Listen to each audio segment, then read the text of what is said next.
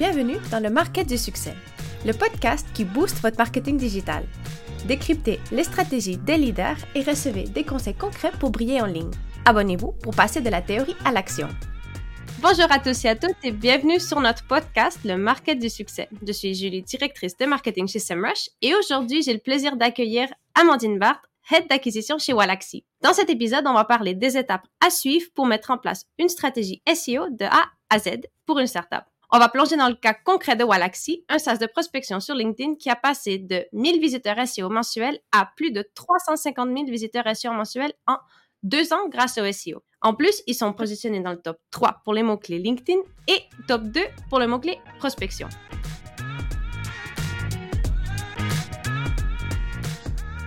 Salut Amandine et bienvenue, sur le podcast dans le market du succès de SEMrush. Donc, si jamais, euh, pour ceux qui te connaissent qui ne te connaissent pas, est-ce que tu pourrais te présenter un peu? Ouais, carrément. Euh, du coup, c'est Amandine, mais on m'appelle aussi euh, la loutre du SEO.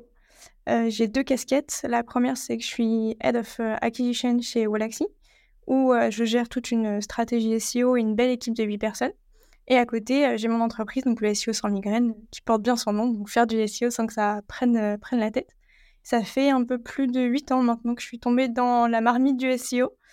Euh, en autodidacte. Euh, j'ai essayé de monter des blogs euh, quand j'étais encore en études parce que je m'ennuyais un petit peu. Et un jour, on m'a dit Oh, bah, viens, je te montre comment on écrit un article de blog SEO. Et alors là, c'était.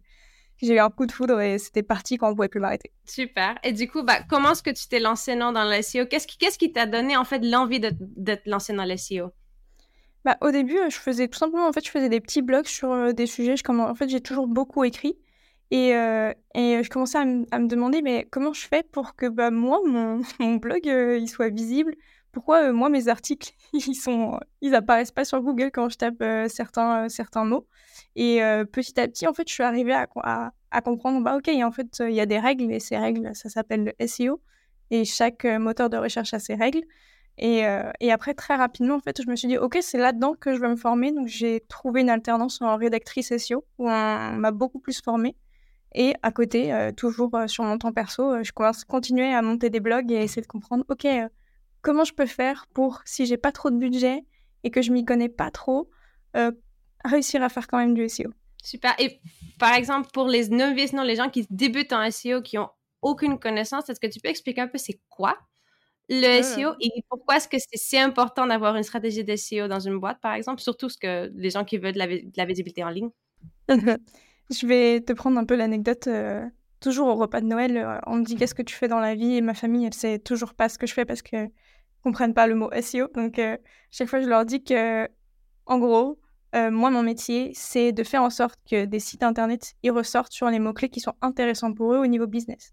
Si demain je suis un petit fleuriste dans un quartier en France, et eh ben, j'ai envie que mon, petit local se fasse connaître. Et pour ça, et eh ben, il faut que mon site internet, en gros, que je sois visible en ligne. Et pour euh, être visible en ligne, il faut que je respecte certaines règles et surtout que j'arrive à m'associer certains mots-clés pour qu'on comprenne que bah, le meilleur fleuriste dans, dans ce coin-là, c'est moi. Donc, euh, je dirais que le SEO, c'est le meilleur moyen d'être visible sur Internet et de sortir sur euh, les mots-clés qui sont importants pour toi et pour ton business. c'est vrai que pour ceux qui ne connaissent pas le SEO, des fois, tous ces acronymes qu'on utilise en marketing, non, c'est assez compliqué. J'ai l'impression que par exemple, on a développé un peu un jargon nom du marketing quand on parle de CRO, de CTO, de CTR, de... et après les gens ils disent mais c'est quoi cette langue, non? Qu'est-ce que c'est, voilà. Non mais très très belle anecdote, hein, c'est j'aime bien. donc du coup, pour revenir un peu non à, à, ton poste chez Walaxy, parce que Head of Acquisition, donc Walaxy, euh, un SaaS de prospection sur LinkedIn.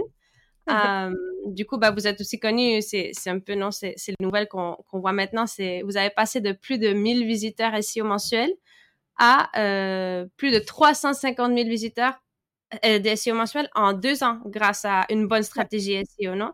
Donc, euh, et maintenant, vous êtes en fait positionné dans le top 3 euh, des mots-clés pour LinkedIn et top 2 pour le, mot-clé prospection. Non, c'est correct? Ouais, c'est ça.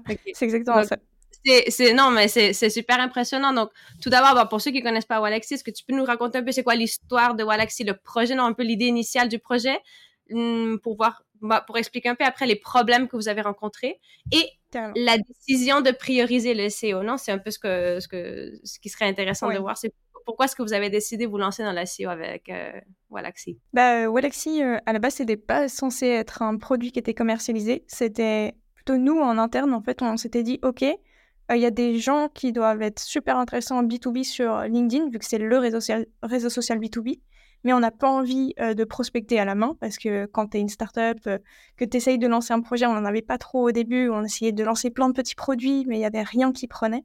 On s'est dit, bah, on va se faciliter la tâche et on va développer un outil en interne qui nous permet de prospecter sur LinkedIn de manière automatique. Donc, ce que vous connaissez aujourd'hui de Walaxy.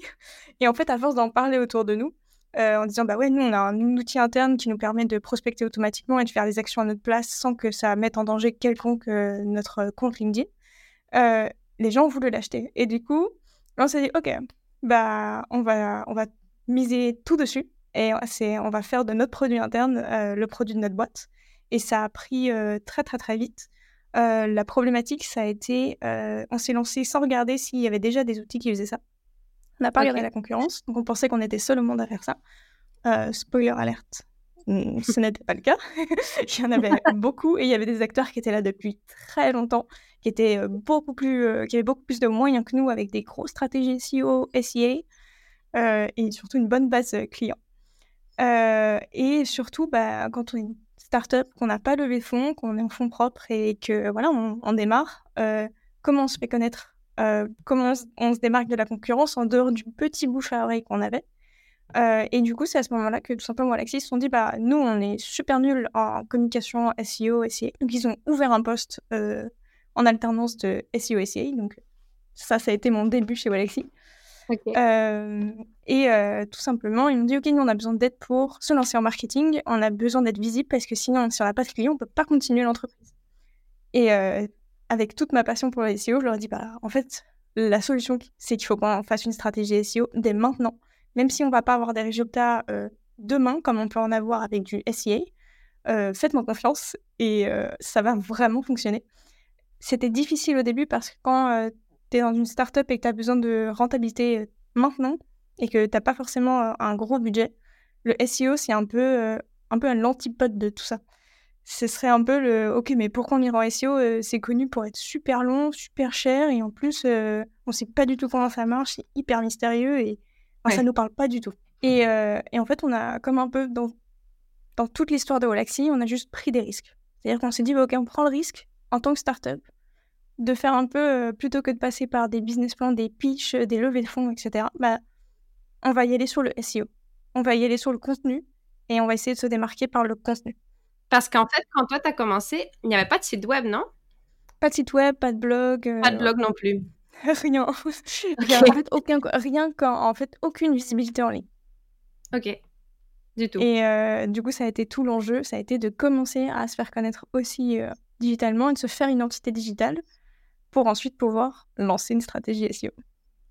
Ok, donc voilà, le, le, le défi, non, c'était l'absence du blog et, la, et du site web et justement le manque de visibilité pour pouvoir capter des clients. Donc, quelle a été, quelle a été la stratégie initiale? Donc vous avez développé un peu pour euh, bah, pour se lancer non? Un peu dans cette euh, à la recherche de cette visibilité euh, grâce au SEO bah, bah, en fait c'était simple. On, veut être visible en ligne. Il faut qu'on ait un site internet. Donc la première étape ça a été de créer le site internet pour au moins bah si quelqu'un demande ta Polaxi qui est quelque chose qui répond donc on a créé le site internet là où les enjeux ont été un peu plus enfin, les petits défis qui ont commencé à arriver, c'était euh, OK, on va sur quoi? Webflow, WordPress, euh, qu'est-ce qu'on doit faire? Est-ce qu'on fait le site nous-mêmes? Est-ce qu'on doit avoir un développeur?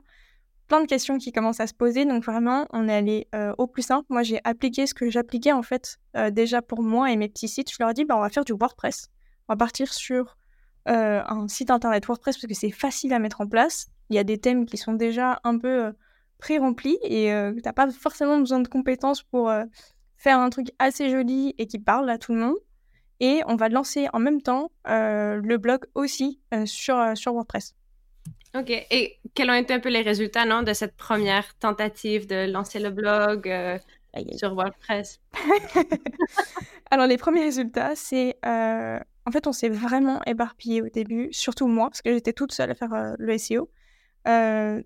En fait, je voulais écrire le site internet, écrire du contenu, mais en fait, je faisais un peu tout en même temps, mais sans trop de régularité. Donc, le, notre temps et notre répartition étaient très, très, très, très irrégulières. Et, et en fait, du coup, notre courbe de croissance, elle était tout aussi irrégulière. Il y avait des semaines où je passais beaucoup de temps sur la création de contenu, on allait voir plus de visiteurs. Mais vu que je m'étais dit, ah bah c'est bon, j'ai écrit des articles le mois dernier, j'ai pas besoin d'en écrire ce mois-ci, je peux passer un peu plus de temps sur peaufiner le site internet, hop, la croissance, elle, euh, elle retombait. il a fallu euh, plusieurs mois avant que je comprenne que si euh, la croissance, elle faisait un effet yo-yo, c'est parce que les efforts qu'on met en SEO, ils étaient tout aussi irréguliers. Ok, donc pour toi un peu, quel...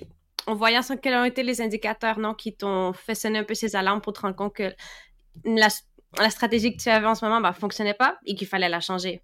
Bah, En fait, c'est vraiment en regardant un peu les chiffres, donc je m'étais pas j'étais pas allée sur des outils très complexes. Au début, j'étais juste sur Google Analytics. Et j'analysais en fait mon trafic SEO euh, journalier et à la semaine et au mois. Et en fait, on voyait vraiment que les résultats SEO étaient corrélés au temps auquel j'accordais mon temps au SEO. Si par exemple j'avais passé lundi, mardi, mercredi à fond sur la création de contenu, ça se répertoriait la semaine d'après. Et puis si j'arrêtais, pouf. Du coup, en fait, c'est vraiment cet effet yo-yo avec euh, OK, là on monte en SEO, ah, on, se, on se casse complètement euh, la figure, et là on remonte. Et ben en fait, c'est vraiment, moi je me suis dit, bah, c'est pas normal en fait. Euh, une stratégie SEO, quand elle décolle, elle décolle. Et si tu as, si des baisses comme ça irrégulières, ça veut dire que il y a, en tout cas, y a, dans la recette, il y a un ingrédient qui fonctionne pas. Ok, bah super intéressant en fait. Quand tu parles un peu de cet effet yo-yo et tu parles aussi de la régularité dans des contenus euh, que tu crées. Est-ce que, à part d'avoir vu un peu cette tendance de quand tu crées des contenus, euh, mhm. après, tu vois, dans une, non, une semaine plus tard, tu vois un peu les résultats. Est-ce que tu as vu sur les différents types de canaux que tu utilisais, parce que c'était, des contenus que sur le blog ou c'était d'autres contenus sur d'autres? Non, c'était uniquement des contenus SEO. Vraiment, c'était euh, focus SEO, mais ça se répertoriait par contre aussi, aussi sur les mots-clés en fait. Par exemple, les mots-clés que moi je m'étais fixé à atteindre, ben, soit, en fait, soit on se plaçait peut-être position 10, la semaine d'après, on était position 45. Donc, pareil, en fait, tout était très yo-yo. en fait, on ne tenait pas. Euh, c'est comme si, OK, euh, on a atteint une position et on la tenait même pas une semaine, euh, on se faisait vite dégager. Et combien de temps est-ce que ça a pris, en fait, pour se rendre compte un peu de cette, cette erreur, de cette stratégie qui fonctionnait pas? Six, six bons mois. on va dire six bons mois où on on donnait tout, mais euh, on s'était pas, on n'avait pas pris le recul pour se dire, ok, là, euh, c'est bizarre, euh, ça fait six mois qu'on est à fond sur le SEO et c'est pas, ça parle pas assez, quoi.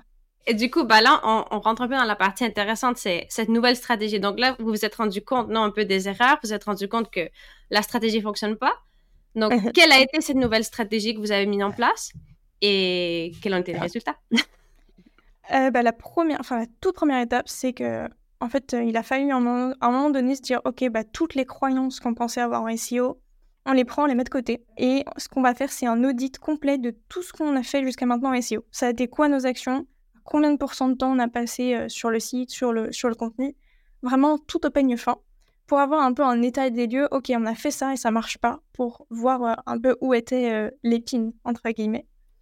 Et c'est vraiment en, en, prenant ce recul qu'on s'est dit, mais en fait, euh, le SEO, on savait que c'était trois piliers. Donc, à notre sens, le SEO, c'est premier pilier euh, technique, donc tout ce qui va considérer la vitesse euh, du site internet, à quel point il est aussi fluide, facile à naviguer, être sûr que tous les liens sont bons, etc. Le contenu, donc c'est-à-dire le contenu existant, le contenu nouveau qu'on va produire. Est-ce que tout est bien mis à jour? Est-ce qu'on fournit assez de carburant à la voiture pour qu'elle avance?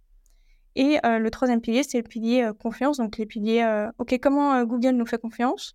Bah, C'est forcément s'il y a des gens qui parlent de nous, en qui il a déjà confiance. Un peu comme le système du bouche-oreille, quoi. Tu es un nouveau médecin en ville, tout le monde parle de toi en bien, ton activité devrait, prendre. Si personne parle de toi, ça va prendre beaucoup plus de temps avant que tu te fasses connaître. Et donc en partant de ce principe-là, on s'est dit, mais en fait, on a fait aucun travail sur les trois piliers. On est juste on a, on a dilué notre temps un peu partout. Et, euh, et du coup, euh, là, on s'est dit, OK, il faut que la première étape avant de pouvoir être visible sur Google, c'est qu'il faut que notre site, il tienne la route. C'est un peu comme si demain, on voulait faire du circuit avec une voiture, mais elle a que trois roues. Donc, euh, ça, ça va pas fonctionner très longtemps. Euh, ah, donc la première étape, ouais, la première étape, ça a été de mettre à jour notre site internet, mais vraiment qu'il ait les reins pour accueillir du monde et qu'il soit SEO friendly. Euh, vraiment, on s'est intéressé au score, page speed insight, on a fait des diagnostics, savoir si on n'avait pas des pages trop lourdes, est-ce que tout, était fonctionnel. Donc vraiment, on a posé les fondations en fait. Ça, ça nous a pris euh, bien 4-5 mois pour être sûr que tout fonctionnait correctement et qu'on ait une bonne base pour se lancer. Et après, euh, du coup, on s'est dit, OK, donc maintenant qu'on a la technique, elle est, elle est là, elle est présente, notre site, tient la route, on va, il faut qu'on publie du contenu régulièrement. Donc là, on a commencé à se, fixer un rythme de un article minimum par semaine. Euh, et ce rythme-là, on n'a pas le choix, il faut qu'on s'y tienne. C'est-à-dire que qu'importe comment on s'y prend, il faut qu'on ait toujours des articles planifiés en avance pour que au minimum, il y en ait un qui tombe par semaine. Et euh, dans le dit, on s'est rendu compte qu'en fait, la partie euh, confiance, lien, on s'était jamais intéressé en fait.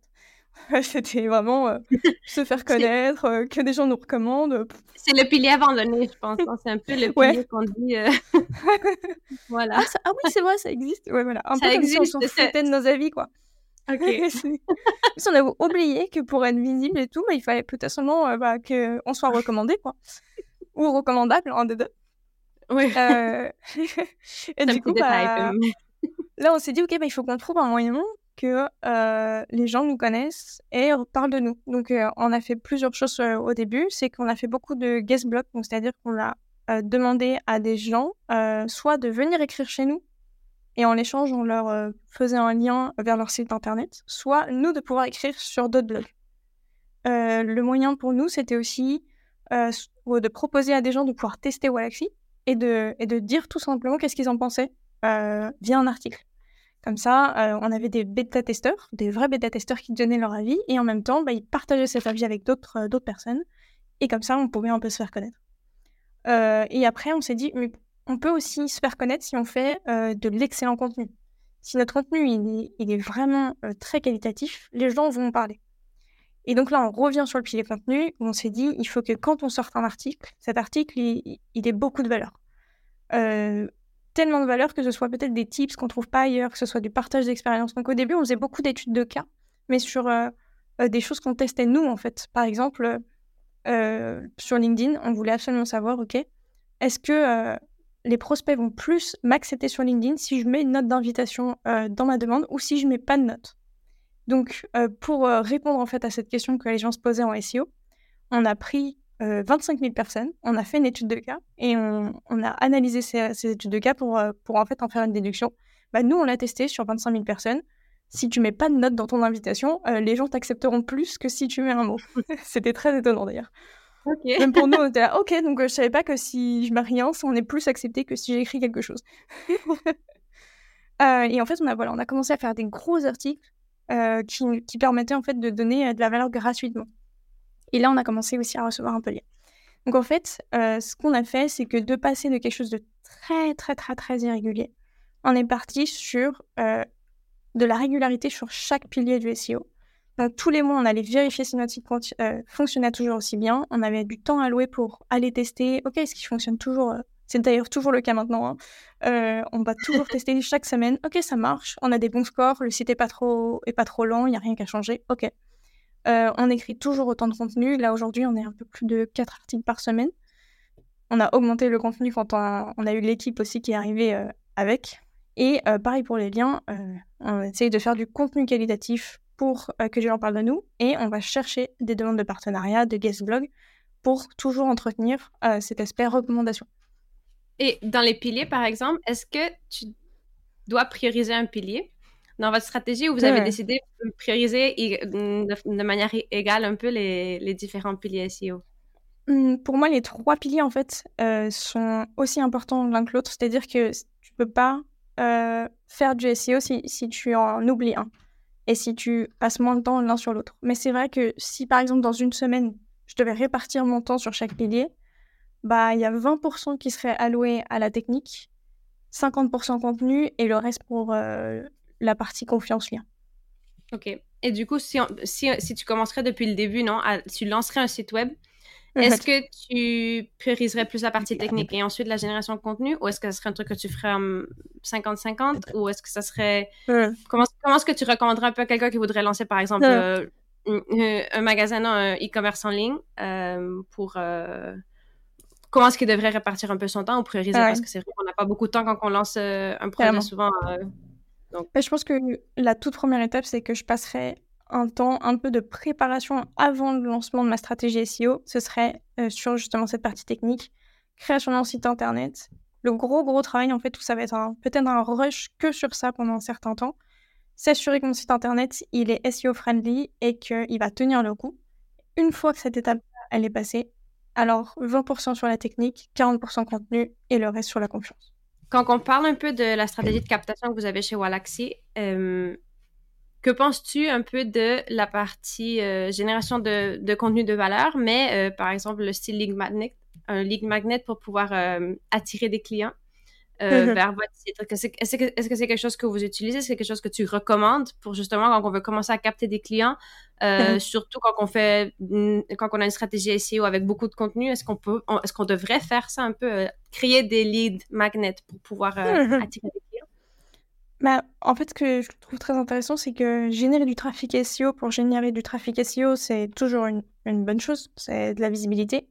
Mais ce qui pour moi fait beaucoup plus sens, c'est commencer à générer des, stratégies SEO pour convertir des clients. c'est-à-dire potentiellement commencer à cibler des mots-clés plus long train ou plus à conversion qui te permettent après, en fait, de pouvoir mettre en place sur ton site internet ou sur ton blog un espèce de tunnel de conversion qui fait que tu peux le faire passer par plusieurs étapes pour qu'il achète ton produit, euh, dont par exemple le lead magnet, ça peut être une solution. Euh, nous, c'est ce qu'on a c'est ce qu'on utilise chez Walaxy depuis un an. En fait, on s'est dit, ok, on a beaucoup, beaucoup, beaucoup de visiteurs. Euh, on a de ces parts de visiteurs SEO, on en a quand même pas. Enfin, on avait un petit chiffre qui convertissait et qui téléchargeait vraiment Walaxy. C'était beaucoup plus, le blog était beaucoup plus là pour les éduquer. Mais la, part de conversion du blog était quand même assez faible. Du coup, on s'est dit, OK, je pense que ça doit être un problème de comment on a établi le tunnel de vente sur le blog, en fait. Parce qu'on donnait beaucoup, beaucoup, beaucoup de valeur, mais on n'avait pas pensé à cet aspect. Il faut potentiellement qu'à un moment donné, ils téléchargent Walaxy. Et donc là, on s'est dit, bon, on va mettre en place des lead magnets. Donc, des lead magnets, euh, à mon sens, qu'est-ce que c'est? Euh, Ça va être un PDF sur un sujet euh, qui va être gratuit en l'échange, en gros, d'une adresse mail.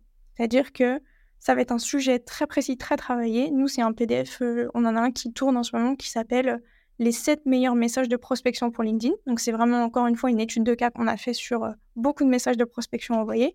On en a retiré 7 et on les a analysés sur OK, pourquoi tu devrais utiliser celui-là si tu cibles telle personne?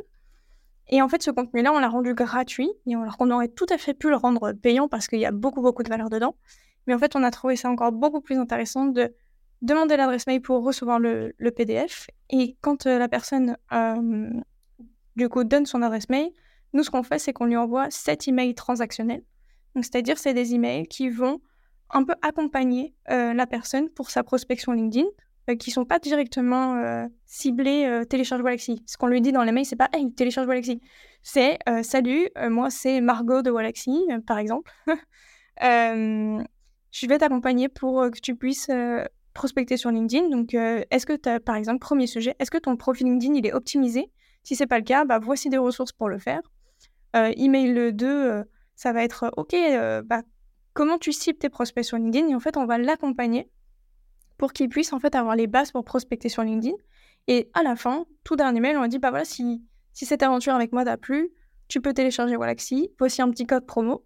Et si c'est si c'est pas le cas, et bah, on aura fait une petite aventure ensemble on essaie d'humaniser beaucoup le contenu pour le mener à la conversion. Mais quand même s'il n'a pas envie et qu'il a eu assez de contenu, bah, dans ce cas-là, c'est pas notre client et c'est pas grave. Euh, et du coup, en fait, cette stratégie de lead magnet nous, a euh, rapidement permis en fait de convertir euh, nos visiteurs du blog. C'est-à-dire qu'avant, on était peut-être sur un taux, je sais pas, le, blog tout seul ramenait entre 20 et 30 000 euros par mois. Et c'était un problème par rapport au nombre de visiteurs qu'on avait. On disait c'est faible en fait. Et depuis qu'on a mis en place le lead magnet, le blog, lui, génère entre aujourd'hui 40-50 000 euros tout seul. Et le lead magnet, donc à côté, lui, en rapporte entre 30 et 40 aussi. ce qui fait que ça nous a presque permis de doubler en fait le revenu du blog en proposant des contenus plus ciblés. Super intéressant. J'étais pour te demander aussi, euh, bah, en faisant un peu un, non récap de la stratégie, non l'audit complet du site, se centrer sur les trois piliers en même temps, euh, mais en priorisant plus la partie contenu, après la partie euh, technique et après la partie comment est-ce qu'on appelle ça? La partie confiance, voilà, la partie donc la partie technique et la partie confiance. J'étais pour te demander, la partie des guest blogging, la création de contenu, la recherche des mots-clés et les lead magnets. Pour faire toute cette stratégie, pour appliquer cette stratégie, est-ce que tu pourrais me recommander un peu les outils les plus importants que vous avez utilisés non, dans votre euh, dans, dans, votre euh, dans votre démarche pour euh, mhm. implanter cette stratégie? Pour le pilier technique, on a utilisé bah, ça, comme je te disais tout à l'heure, WordPress, PageSpeed Insight et on a utilisé aussi SEMrush pour l'analyse de site. En gros, le report de problèmes qu'il peut y avoir sur le site. ensuite, sur la partie création de contenu, on a fait première étape, donc recherche de mots-clés. La recherche de mots-clés, on s'est aidé euh, principalement de SEMrush. Ensuite, on s'est aidé aussi des recherches associées euh, de Google, euh, quand on tape un mot-clé tout en bas de la page. et on s'est servi d'un outil qui s'appelle Answer the Public. Ça, c'est vraiment, ça a été nos trois, un peu nos trois outils miracles. pour la partie suivre nos liens et surtout voir si on avait des opportunités de guest blogging, on a utilisé SEMrush et un outil qui s'appelle SEO Observer, qui est très spécialisé dans euh, les liens. Euh, pour créer le lead magnet, donc ça, ça va arriver un petit peu plus tard, euh, on a utilisé Canva pour tout faire le PDF. Et après, pour mettre en place le système, c'est-à-dire que qu'il y ait une pop-up qui s'affiche à un certain moment pour proposer le lead magnet, on a utilisé un outil qui s'appelle Tribe Lead Architect. On l'a utilisé pendant super longtemps et après, on a développé un plugin WordPress sur nos besoins parce qu'on avait des demandes un peu plus spécifiques. Après avoir mis en place cette stratégie, quels ont été les résultats? Combien de temps, en fait, est-ce que vous avez dû attendre pour vous commencer à voir ces résultats? Euh. Non? Parce que là, tu parles maintenant de euh, le blog qui a doublé, non, presque le revenu par mois. Euh, combien de temps est-ce que ça a pris à voir un peu ces résultats? On, a eu plusieurs étapes de croissance. La première, ça a été avant de penser conversion. On a déjà eu des gros résultats sur les visiteurs mensuels SEO quand on a commencé à appliquer la régularité sur les trois piliers, rapidement, en fait, on est passé, OK, 1000 euh, visiteurs SEO par mois, 20 000, 30 000, 50 000, 100 000. Et ça, en, moins d'un an, on est arrivé très vite aux 170 000 la première année. Juste avec beaucoup de régularité sur les trois, euh, trois piliers. Et plutôt dans la deuxième année, là, on s'est dit, OK, maintenant qu'on a une base de visiteurs SEO et qu'on connaît un peu la recette pour continuer à avoir de la croissance SEO, euh, là, on va partir sur du coup la conversion de, ce trafic-là. Euh, au début, bah, le blog euh, générait entre, ouais, vraiment, en fait, ça allait vraiment très crescendo. Au début, c'était oui, 5000 euros par mois via le blog. En gros, c'était des personnes qui avaient trouvé des articles sur Google et qui s'étaient dit, OK, Alexis, c'est intéressant. Ils téléchargeaient, puis ils passaient premium. Ensuite, on est très rapidement, en fait, plus on a produit du contenu de qualité et plus on a produit de contenu tout court, plus la part du blog a augmenté. Et ensuite, quand on a implémenté les lignes magnet, ce qui a permis en fait d'affiner le tunnel de conversion et ce qui a permis aussi de d'appuyer le point de OK, on convertit, euh, là, le revenu du blog a doublé. Ok, super intéressant. Moi, ce que j'ai vu, ce qui m'a en fait euh, très impressionné, c'est que Wallaxy est disponible en plus de 11 langues. Ce que j'ai euh, vu sur votre site web. Ouais. Donc là, il faut rentrer un peu dans les détails de cette stratégie parce qu'en fait, c'est vrai que Hum, traduire dans un site, euh, c'est beaucoup de ressources. Quelle a été un peu cette stratégie? Est-ce que vous avez appliqué une stratégie SEO pour toutes les langues? Est-ce que vous avez appliqué une stratégie SEO générale? Est-ce que vous avez regardé, je sais pas, les différentes nuances non culturelles dans ça? Explique-moi un petit peu. je vais te raconter cette fameuse histoire des 11 langues sur le blog. Quoi, parce que je comprends que vous êtes même une, bon, vous, vous, êtes une, vous, êtes quand même une petite boîte, je veux dire, c'est au niveau des personnes qui travaillent. Donc, comment est-ce que vous avez réussi à faire? Parce qu'il y a beaucoup de gens, justement, qui veulent faire cette expansion globale. euh, alors, globalement, alors déjà, en fait, il faut savoir que pour réaliser un, une, telle, une telle recette, c'est qu'il faut une équipe prête à vous suivre dans vos folies euh, le matin. Et, euh, et euh, beaucoup de folies dans la tête, comme moi j'en avais au moment où je me suis dit, mais dis donc, est-ce qu'on lancerait pas le blog Alexis en fait dans toutes les langues? C'est vraiment un matin, je me suis réveillée, je me suis dit, mais si ça marche en français, pourquoi ça marcherait pas en anglais, et en espagnol, et en italien? Et euh, de, cette, euh, de cette petite blague que j'ai faite, euh, on est parti en vrai projet. Et là, on s'est lancé un challenge qui s'est dit, OK, comment, avec une toute petite équipe, on peut produire notre contenu dans au moins trois langues Au moins français, anglais, espagnol. Et là, je me suis dit, OK, bah, je suis sûre qu'il doit exister des outils qui nous permettent d'automatiser ça et qu'on n'ait pas forcément besoin d'avoir une équipe monstrueuse avec une équipe SEO italienne, espagnole, etc. donc, en fait, on, est, on est parti du principe que, OK, on va prendre nos 10 meilleurs articles SEO, enfin vraiment SEO français, c'est quoi nos 10 meilleurs articles? On va prendre cela. On va tout simplement faire un truc très, très, très, très rapide. On va les traduire avec DeepL sans, sans aucun effort. C'est-à-dire que, OK, on va faire une légère optimisation SEO, mais personne ne parle espagnol ni italien euh, à l'époque dans la boîte. Donc, euh, on ne sait pas trop ce, ce, que ça a traduit. C'est potable. Est-ce que le mot-clé qu'on est en train de mettre en gras, c'est le bon? On espère. et, euh, et on s'est dit, bah, on essaye, on lance, on traduit les dix premiers articles, on y va un peu à la, un peu à la louche. On, quand même, on respecte nos bonnes règles de SEO, donc c'est-à-dire qu'on vérifie tous les liens internes, on essaye de faire une petite recette, notre petite euh, recette française, en fait, on la duplique sur la langue qu'on est en train de lancer. On lance les 10 articles, et puis si ça prend, alors là, on commencera à s'y intéresser un peu plus. Donc en fait, on a commencé à lancer l'espagnol, l'italien, le portugais, le russe, en fait, plein plein de langues. On attendait un petit peu, et en fait, on regardait les courbes de croissance. Et si, en fait, on, par exemple, on voyait une langue euh, décoller alors qu'on avait fait si peu d'efforts, alors là, on se disait, OK, cette fois, il y a peut-être un marché à les percer ici. Donc là, on va les mettre de l'effort. Donc on va aller chercher des freelances qui parlent la langue. Ils vont relire nos contenus.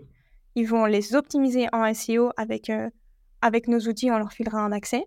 Et euh, avec ça, en gros, on va, euh, on va faire en sorte que on essaye de lancer une petite stratégie SEO dans cette langue-là.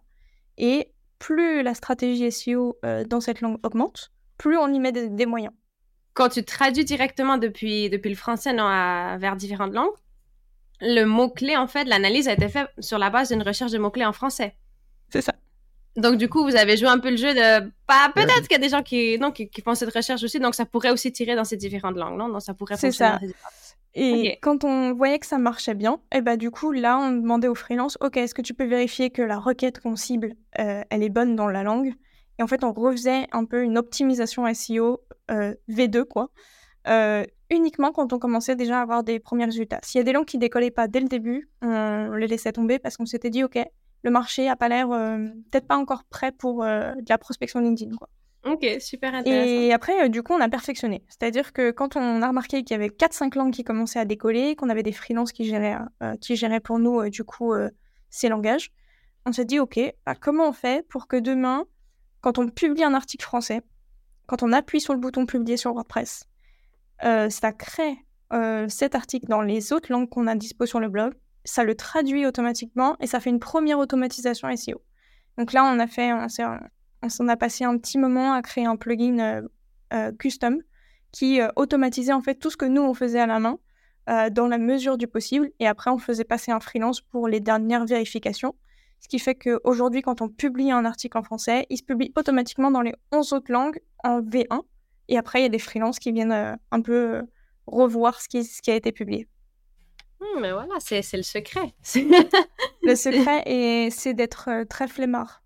Et quand tu es très flemmard, tu trouves des solutions incroyables. Et c'est bien d'avoir une équipe qui suit un peu aussi cette, énergie, non? Je pense que ils ont, je leur en ai fait vivre quelques-unes, effectivement. Donc, du coup, donc, c'est quoi un peu le bilan de Wallaxy maintenant, non? C'est, vous en êtes où? Et c'est quoi un peu les, les, prochaines étapes de croissance pour Wallaxy?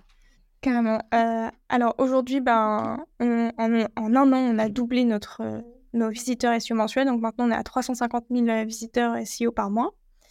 Euh, on est entre ouais, 60 et 80 000 euros générés par le SEO par mois, de ce qu'on arrive à traquer, bien sûr, parce que pas traquer parfaitement le SEO.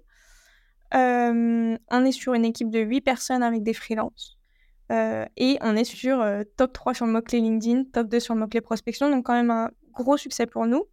Et on sait qu'aujourd'hui, la stratégie SEO, elle représente entre 30 et 40% du chiffre d'affaires global de Walaxy. En gros, ça a été un énorme levier pour nous. Euh, c'est ce qui nous a fait surtout nous connaître et qui nous continue en fait de nous faire connaître et qui renforce en fait notre aspect visibilité, crédibilité.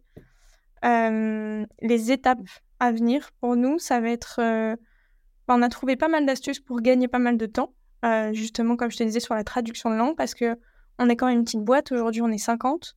On est 8 dans la team SEO. On, on ne sait pas encore si on va être beaucoup plus euh, dans l'avenir. Donc, en gros, on fait avec ce qu'on a. Euh, donc, on est en train de travailler pas mal sur euh, bah, tous ces petits plugins un peu qu'on automatise de notre côté.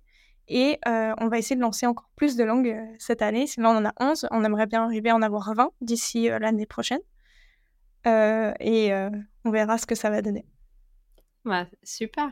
Bah, je voulais premièrement te remercier pour cette première partie de l'interview parce qu'on parle beaucoup de Walaxy, on, parle, on a pas beaucoup parlé de toi. Et dans le format de ce podcast, en fait, moi, ce que je voudrais faire, c'est qu'à chaque épisode, on puisse raconter justement un peu, donner un guide, non, à nos auditeurs, un petit guide step by step pour mettre en place justement le sujet euh, qu'on parle. Donc aujourd'hui, on parle d'une stratégie SEO. Donc je, je voulais te demander, en quelques mots, que dirais-tu à l'entreprise qui n'a pas encore exploité le SEO et qui veut se lancer. Non? Où est-ce qu'il devrait mettre leur effort? Où est-ce qu'il devrait commencer? Qu'est-ce qu'il devrait faire? Pour moi, il faut se lancer en SEO si on a envie euh, déjà de développer de la visibilité en ligne et surtout de développer de la visibilité pérenne. C'est-à-dire qu'on va mettre certains efforts et ils vont continuer à payer pendant un certain moment. Euh, si on est à la recherche de résultats maintenant et que ces résultats, on peut les couper à tout moment et qu'on n'a pas, ça nous, en gros, ça, ça nous inquiète pas trop, euh, là, j'irais plus vers du SEA, où tu actives des campagnes, tu les désactives et tes résultats euh, varient aussi en fonction du budget que tu y mets. Mais pour du SEO, pour moi, c'est euh, avoir de la visibilité et de la crédibilité pérenne et devenir un acteur référent dans ton marché. Super intéressant. Et j'étais pour te demander, au niveau des piliers, quel serait non, l'ordre des piliers non, qui devraient suivre? Du coup, pour demain, ils veulent se lancer. Euh, première chose à faire avant tout, une petite étude de concurrence. Comme ça, on évite les erreurs de Walaxy.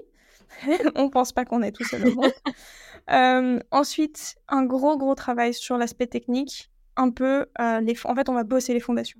Avant de pouvoir accueillir du monde sur ton site internet, il faut déjà le créer, l'optimiser et surtout qu'il soit SEO friendly et penser au SEO tout de suite à la création, pas après, parce que ça va coûter beaucoup plus cher de le mettre à jour après que de le faire tout de suite.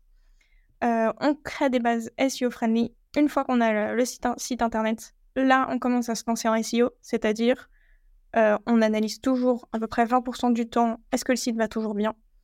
On crée son étude de mots-clés, on définit ses sujets, on commence à écrire avec un rythme de rédaction euh, régulier.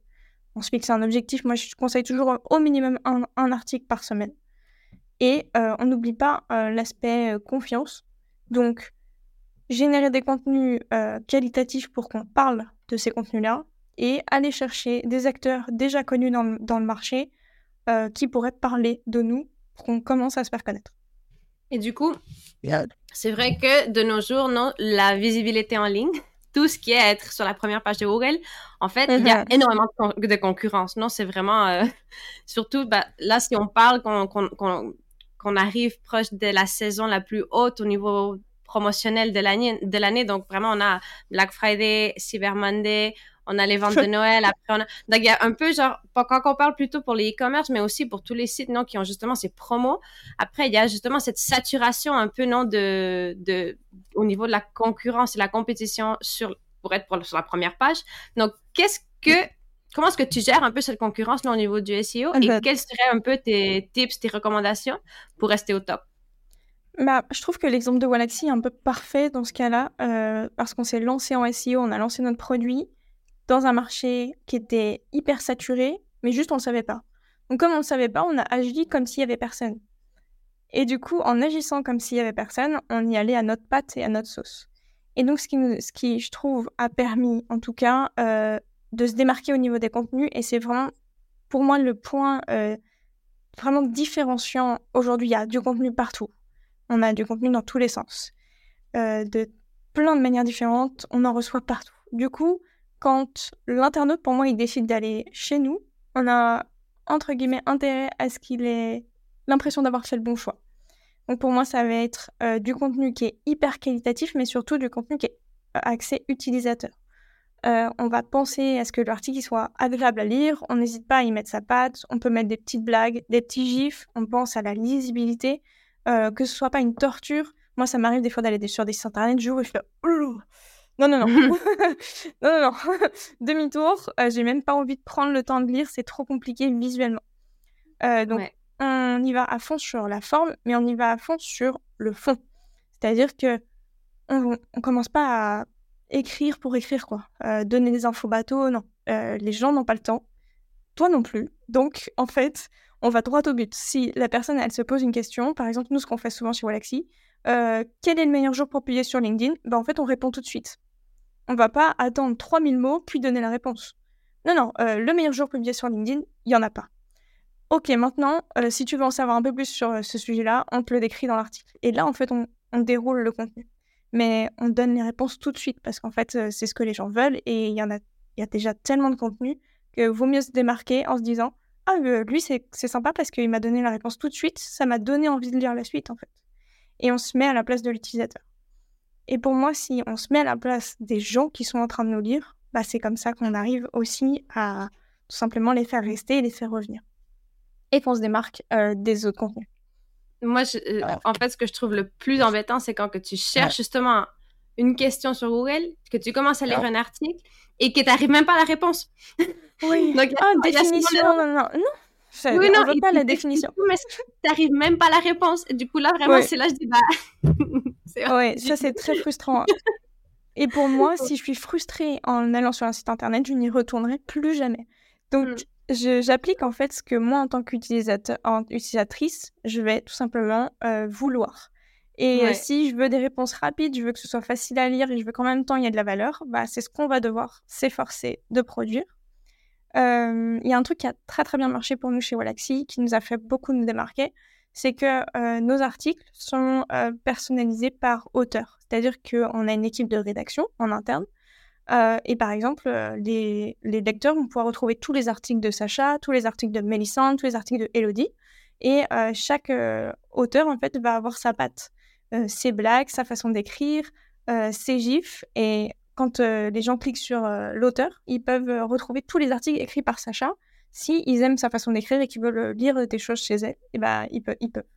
En fait, on a personnalisé au maximum en fait, la lecture pour que quand la personne elle vienne sur notre blog et qu'elle lise un article, elle a l'impression de passer un moment avec Sacha ou avec Mehdi ou avec Hello. Mais c'est beaucoup plus familier, beaucoup plus près en fait du ça. non du client, de l'utilisateur. Donc c'est c'est un peu cette euh, non c'est un peu cette approche qu'on dit que maintenant il faut vraiment avoir une approche euh, où le client est au centre. Donc le client doit être au centre de la stratégie et du coup bah, chez Volaxis ce que vous faites en fait c'est vraiment c'est mettre le client au centre. Donc c'est lui donner la réponse dès le début et faire justement un peu cette stratégie anti-clickbait qu'on voit sur la majorité des sites euh, justement qui pensent que en faisant plus de scroll, ils vont avoir plus de visiteurs, ils vont avoir plus de temps de, sur la page et du coup, bah, qui vont être mieux positionnés. Mais en fait, on sait que c'est pas vraiment le cas. C'est ça. et je trouve aussi, euh, en tout cas, nous, ce qui nous a permis de nous démarquer aussi chez Walaxy, euh, alors qu'on était tout jeune et tout neuf, c'est que nos concurrents qui étaient là depuis très longtemps, euh, ils avaient tellement l'habitude d'être là depuis longtemps et d'être un peu acteurs du marché qu'ils mettaient pas vraiment à jour leur contenu ancien. Du coup, euh, nous, on allait tout simplement voir les contenus qui n'étaient pas à jour chez eux. Euh, voir par exemple s'ils avaient oublié dans l'article, il y avait encore 2022 alors qu'on était en 2023. C'était une opportunité pour nous de passer devant eux avec un contenu plus frais, plus à jour, avec des infos qui sont bah, vérifiées. en fait, en étant toujours plus. on était à la fois très flexible et très réactif pour que euh, notre contenu soit le plus véridique à un moment donné. Et pour toi, par exemple, quand on parle justement de la création d'un contenu versus la mise à jour d'un contenu, qu'est-ce que tu trouves qui est plus important, la création de contenu nouveau ou la mise à jour? Alors, les deux sont essentiels, mais si. Euh, pour moi, en fait, on peut ni se passer de l'un ni de l'autre. C'est-à-dire qu'il faut du nouveau contenu pour euh, mettre du carburant dans la voiture. Mais par contre, on ne peut pas euh, gâcher les efforts qu'on a fait par le passé en ne mettant pas à jour nos articles existants. Euh, et surtout que ça vaut vraiment le coup d'aller voir ses anciens articles, voir si est-ce que l'intention de recherche elle a changé ou pas, est-ce qu'on cible toujours le bon mot-clé, est-ce que les infos qu'on donne dedans elles sont toujours vérifiées? Et chez Walaxy, pendant un moment on le faisait pas, et un jour on s'est dit mais on va quand même aller le faire, parce que ça me paraît hyper important. Donc ce qu'on faisait c'est qu'on publiait un article par semaine et on en mettait à jour deux à trois. Comme ça, ça nous faisait un petit, un double petit challenge. Et en fait, la mise à jour de nos contenus anciens, ça nous a permis de faire plus de croissance que euh, euh, les articles nouveaux qu'on publiait, tout simplement parce que ces articles anciens, un, ils ont de l'ancienneté, donc potentiellement, ils ont du lien, mais c'est surtout qu'ils sont déjà placés, en fait, sur la SERP. Ils sont déjà connus par Google. Donc, en fait, là, on donne à Google, on vient lui dire euh, Coucou, merci, en gros, d'avoir référencé notre article. tiens, voici une version encore meilleure. Et là, alors là, c'est le Graal. là, on commence à se faire euh, mettre dans les petits papiers. Et là, il va forcément se dire, OK, super, contenu à jour. Ça veut dire que l'utilisateur euh, va avoir une expérience encore meilleure. Donc, Walaxy, OK, euh, bonne petite note. Check. c'est ça. Super. J'étais pour te demander bah, une, dernière petite question parce que on veut quand même pas trop dépasser le temps de cet épisode, mais pour toi, en fait, quand tu, justement, toi, tu as une formation, donc, dans ton expérience, quelles devraient être, en fait, les, non, un peu les qualités, les skills principales que quelqu'un devrait avoir pour être euh, pro un peu du SEO? Pour moi, la qualité principale, c'est qu'il faut être prêt à tout moment, qu'importe son expérience, qu'importe où on en est dans une stratégie SEO, à tout remettre en question, y compris ses propres croyances, et se dire, OK, bah aujourd'hui je suis prête à recommencer de zéro et à changer toutes mes règles parce que en fait les règles des moteurs de recherche et les règles du SEO, elles changent tout le temps. Et c'est en fait, on, échoue en SEO si on essaye de se tenir à des règles qui n'existent plus. Euh, ça bouge tous les jours. Euh, les besoins des, utilisateurs bougent tous les jours. Et du coup, en fait, l'atout numéro un pour moi, c'est d'être hyper flexible et de ne pas avoir peur de dire bah, je connaissais tout, maintenant je connais plus rien. Bah, c'est parti, je vais réapprendre je pense, c'est un très bon conseil pour terminer un peu sur cette note euh, l'épisode. Si jamais, merci beaucoup Amandine d'avoir participé euh, à notre premier épisode du podcast, le market du succès pour Samosh. Donc vraiment, tu es, tu es, euh, tu nous aides à faire le lancement de notre podcast. Donc c'est vraiment, c'est, c'est, trop top de t'avoir avec nous. Et, et, voilà, si jamais, bon, merci à tous et on se retrouvera pour un prochain épisode du market du succès.